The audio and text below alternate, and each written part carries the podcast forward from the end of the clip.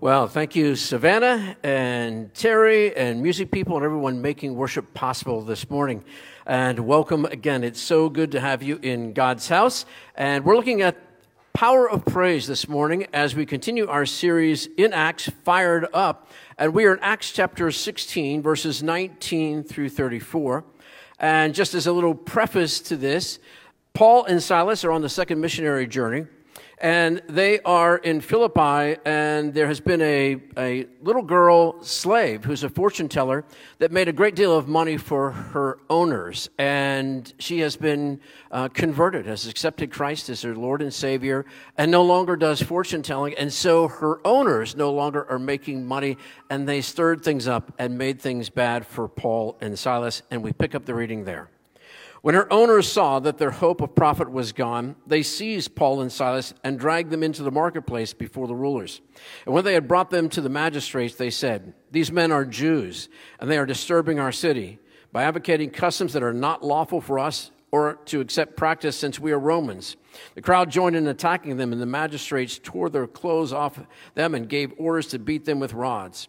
When they had laid many stripes on them, they threw them into prison, charging the jailer to keep them securely, who, having received such a charge, put them into the inner prison and fastened their feet in stocks. About midnight, Paul and Silas were praying and singing hymns to God, and the prisoners were listening to them. Suddenly there was a violent earthquake, so that the foundation of the prison were shaken, and immediately all the doors were opened and everyone's chains were unfastened. When the jailer woke up, and saw the doors of the prison standing open, he drew his sword and was about to kill himself, for he thought the prisoners had escaped. But Paul called out in a loud voice, saying, Do not harm yourself. We are all here. Then, calling for lights, the jailer rushed in, and trembling with fear, he fell down before Paul and Silas. Then he brought them outside and asked, Sirs, what must I do to be saved? And they said, Believe in the Lord Jesus, and you will be saved, you and your whole household. And they spoke the word of the Lord to him along with all who were in his house.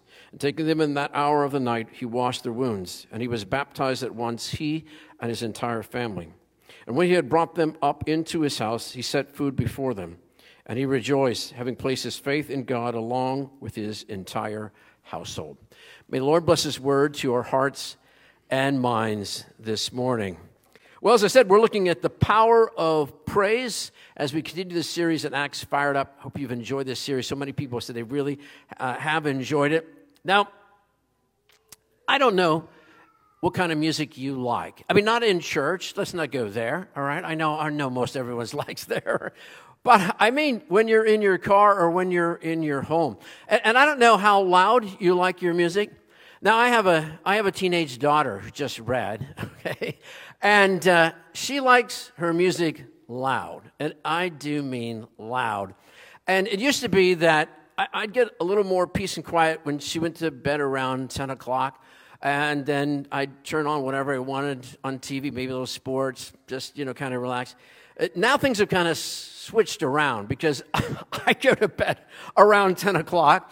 And, uh, and sometimes I do a little, play a little guitar or something, but, uh, but then I, I go to bed. And, uh, and, and Savannah always says, Dad, she looks at her watch and says, I think I want to dance. And by dance, she means she wants to turn the music up, and I do mean up. And, uh, and then she dances and she just has a great time. And uh, I've learned to close my door, that bedroom. I've learned to sleep through all kinds of stuff. But I mean, I do have concerns sometimes about the neighbors. You know, they do know I have a teenage daughter, and uh, and she's she's so great. She really is well behaved and everything, and well mannered. But she does like her music loud, and uh, and it's good music. You know, not necessarily my music, but she turns it loud. And uh, now and then I'll go outside because sometimes I'll sit out in the patio, and I'll, when I go in, I'll say, "I think we should turn down a notch or two. Well, um, so last year it was in the fall she's outside, she's doing some things outside, and the neighbor, who's a, who's a great guy, uh, comes over and he says, You know, Savannah, I was thinking, he said, um, I was thinking about getting you a, a Christmas present. She goes, Really? What's that? And he said, I'd really like to know what kind of headphones you'd like best. and she thought for a moment, she goes, Oh, yeah. oh, man. Yeah, okay, so she still turns it up. So, haven't got those headsets yet, but uh, yeah. So now and then I just wave at the neighbor. So uh, he's got a he's got a, a young son, a little younger than Savannah, and I know my day will come. You know what I'm saying? My my day will come. I'm gonna, I already got the headset picked out. I'm gonna walk over and give it to him. So it's all good. You know, you've been there, or or you will be there. And uh, man, and uh, as we're looking at these, because it just reminds me that music is so important. However music you like, however loud you like it, because you know my daughter likes to get her jams on. You probably do too. I do too. It's not necessarily the same, but. Um, she just took me to a concert in December, so I'm kind of honored about that. But uh, we'll see. She might find a bestie for that. But I'd like you to keep that in the back of your mind as we look at this uh, passage of scripture this morning and the power of praise. We've been in this series on Acts, looking at fired up and just in allowing God's Holy Spirit to open the doors of our hearts and lives, open the windows, even as that first time, the day of Pentecost in the upper room. And we talked about that Pentecost isn't just a day, it's a season. Really, it's the season that we're in all the time. We talk about Christmas season, but the church is in the season of Pentecost, the season of the Holy Spirit. And Acts is about the power of the Holy Spirit giving us acts to do, action to do. And Luke is trying to fire up the early church that kind of was waning a little bit, and also the churches through the generations. And so that's what we're trying to do in our individual lives, our families, and also in our in our church family. We looked at some of the pivotal people.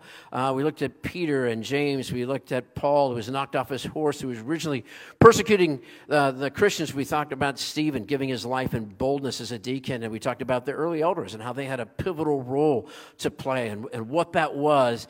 And we've looked at God moving through God's church and God's people in tremendous ways. Then I've asked all of us to think about three questions each and every Sunday, and I hope during the course of the week. And those three questions are first of all, what is your level of passion? What is your level of passion? Luke would ask you that this morning. What is your level of passion? That's what Acts is about the passion of the Holy Spirit, opening our hearts and lives to the Holy Spirit and the power of the Holy Spirit. And then, what are the gifts that you have to share? All of us have gifts, natural talents, and also spiritual gifts, and God has blessed us with. And like the teams that play on Saturday and Sunday, if we all try to play the same position, guess what? It don't work, right? You have a position, right? And you have gifts and talents. And when you use those together as a team, wow, great things happen, right? If you're not, you're like Notre Dame, you know? Yesterday, sorry.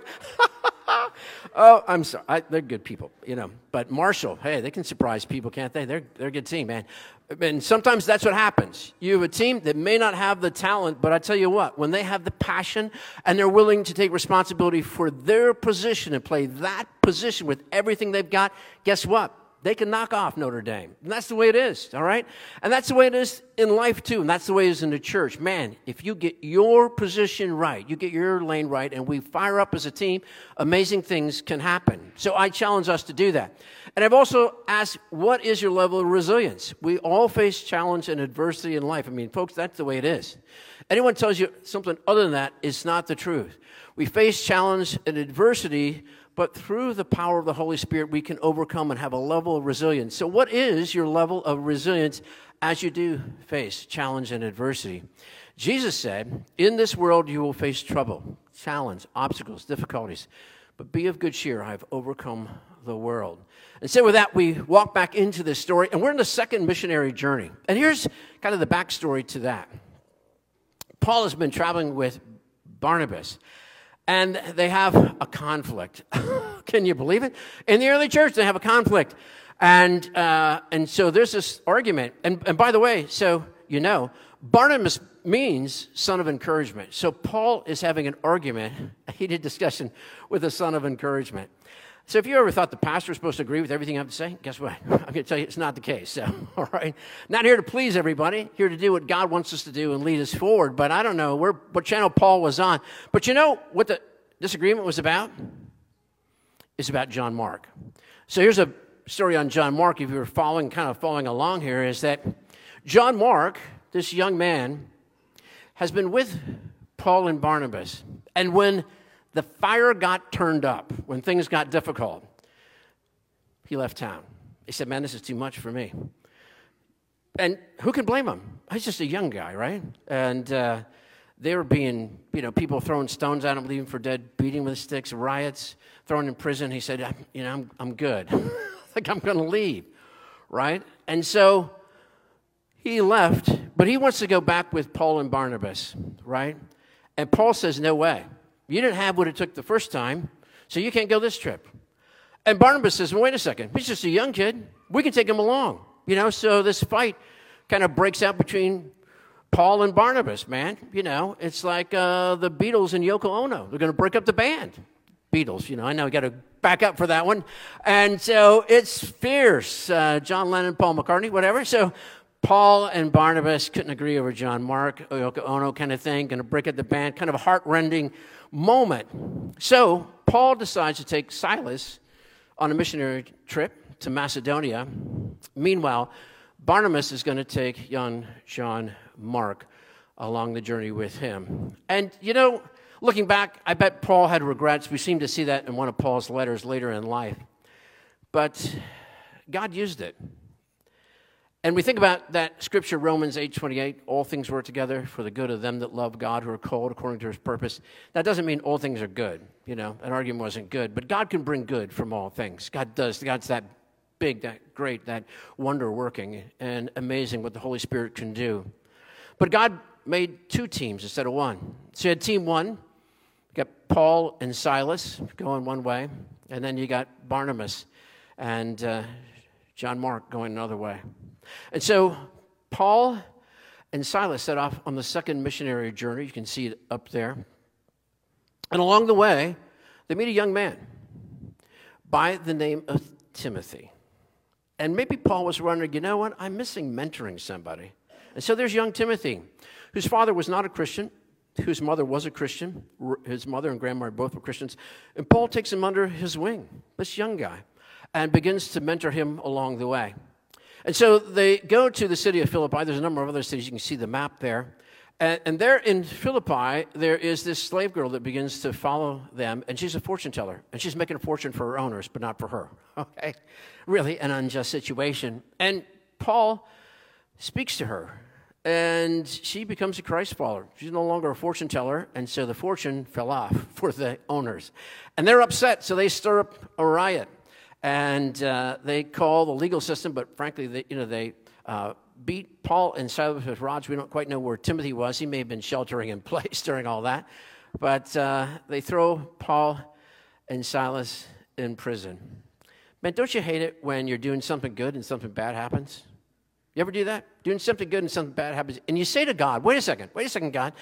I'm doing something good. Good stuff is supposed to happen if I'm doing something good. So how come I'm doing something good and bad things are happening. Anyone besides me ever feel that way? And uh, once again, you kind of look at Romans 8:28 and you think, well, okay, God does work through good, good through all things, even if they're not good. God can bring good from that. And so, I wonder what was on Paul and Silas's mind there in prison. Well, we know what was on Paul and Silas's mind, sort of, don't we? I mean, so here they are. What would you be doing? It's after midnight. my daughter playing loud music. They're playing loud music. They're making loud music, right? They're singing praise songs, right? It says hymns, but you know, hymns, it's just all music right then, right? So uh, they're singing songs and they're singing loud. Probably, you know, the prisoners are complaining because they can't sleep. Man, what an attitude. What's your attitude when you're thrown in in jail, when you've got chains on you, whatever those chains might be, relational, difficulties, obstacles, challenges that you're facing, you just feel chained to the past or chained to the present or whatever that is. Are you praising God? Because Paul and Silas, they're in prison after midnight. They're praising God. They're singing up a storm, okay? And uh, so, you know, service is long over. They're still praising God. Love that. so, um, wow. And it's amazing in that moment. And, and what does God do? God sends an earthquake. And by the way, those are the pictures of the Philippian jail right there. We have evidence of that earthquake right there. You can go there today and touch them. And God tore the doors off, broke the chains that had fastened them to wherever they were on the wall, and they were set free. Wow, what a powerful moment. And sometimes what I want to say is when you praise God, you set the power of the Holy Spirit free in a way that nothing else does. And God can open the doors that you don't think can be open, and God can break the chains that you don't think can be broken, and God can set the captives free. God can make all things new. And so I challenge you to do exactly that. And if you're like me, you probably thought, okay, let's get out of here. We're set free. I'm out of here, right?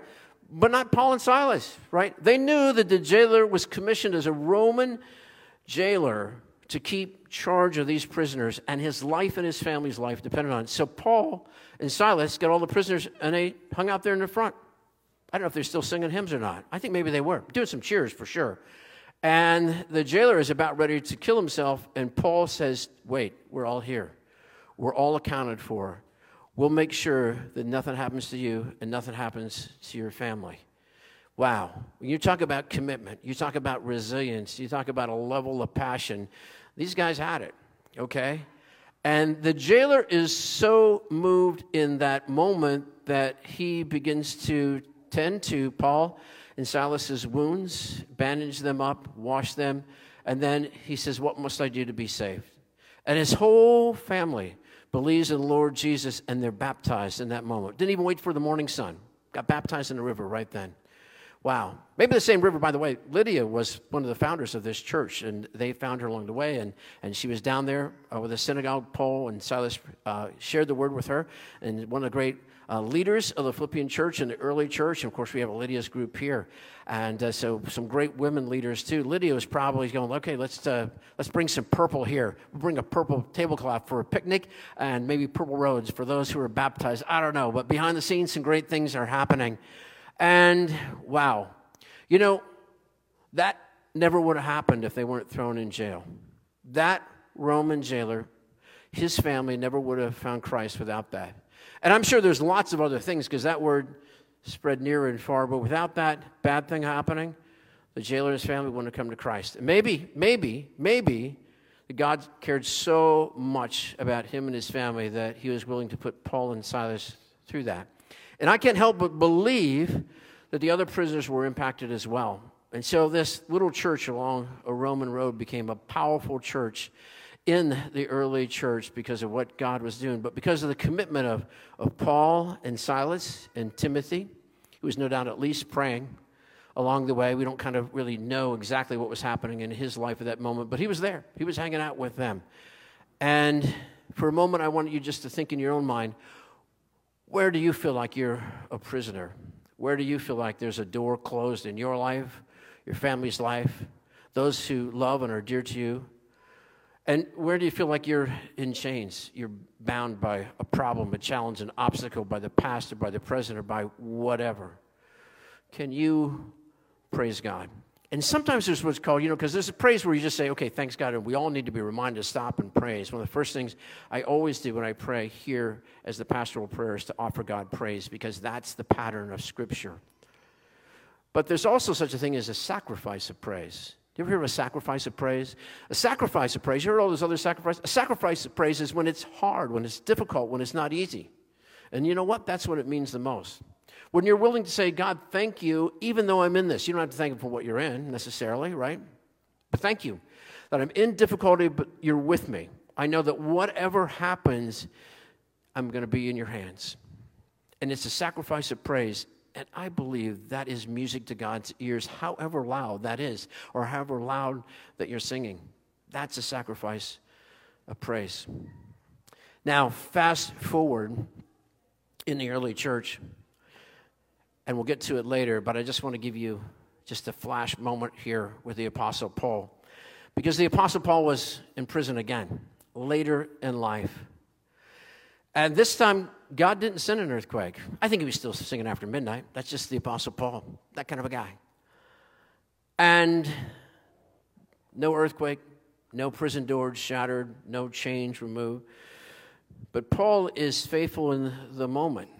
And Paul is writing letters to the church to encourage them. And one of them was this church, the church at Philippi. And it's a letter to the Philippians. And I want you to hear again those words that Savannah read earlier that are Paul writing from prison. In prison, he writes this, friends. And you'd think he'd be moping in the moment, but he's not.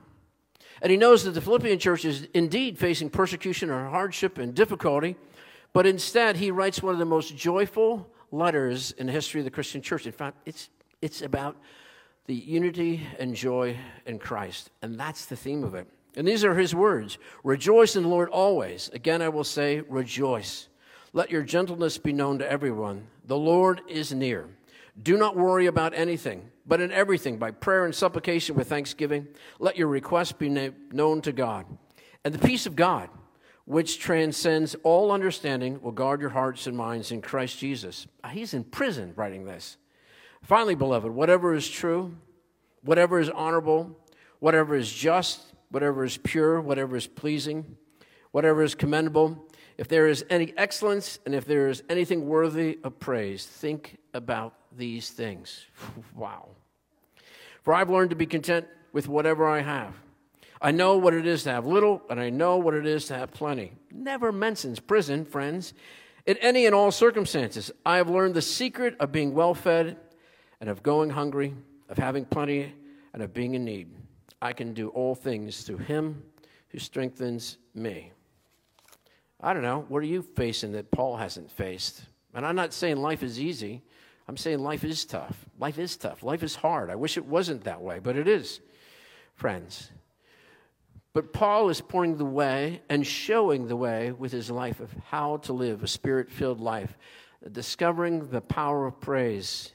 Because when you praise God, especially when you're in prison, when you feel bound, when you feel like everything is weighing on you, then that is a sacrifice of praise that is pleasing to the Lord's ear.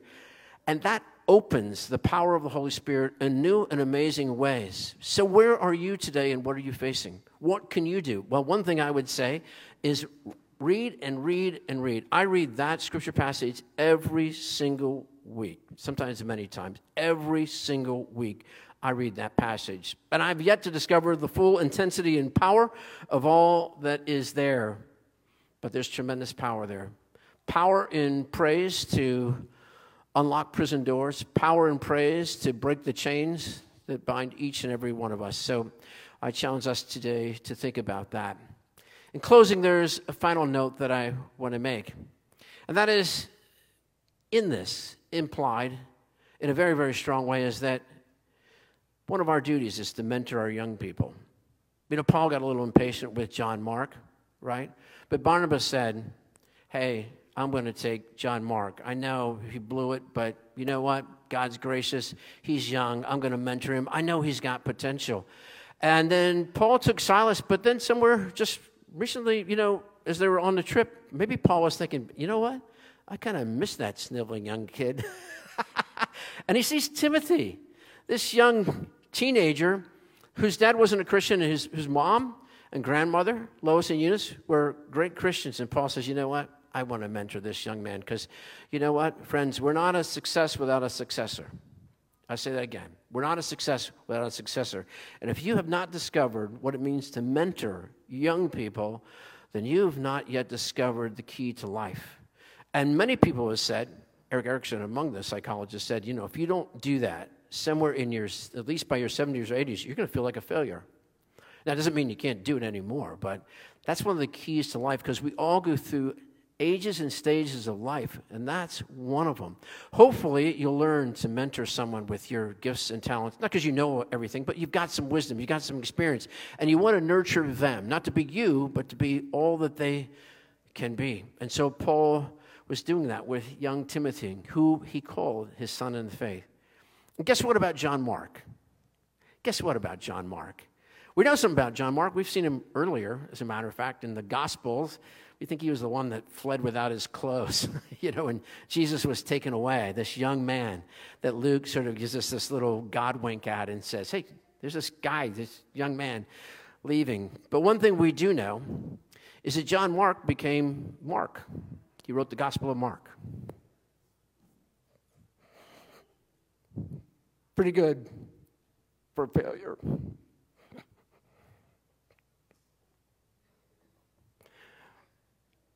Pretty good for dropout.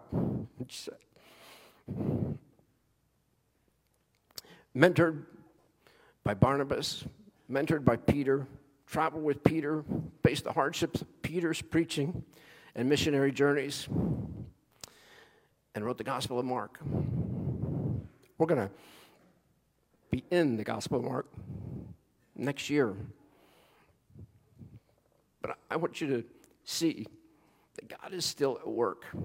And if you've messed up along the way, God's got someone for you. And if someone kind of pushed you aside because you blew it along the way, well, God's got something for you. But guess what?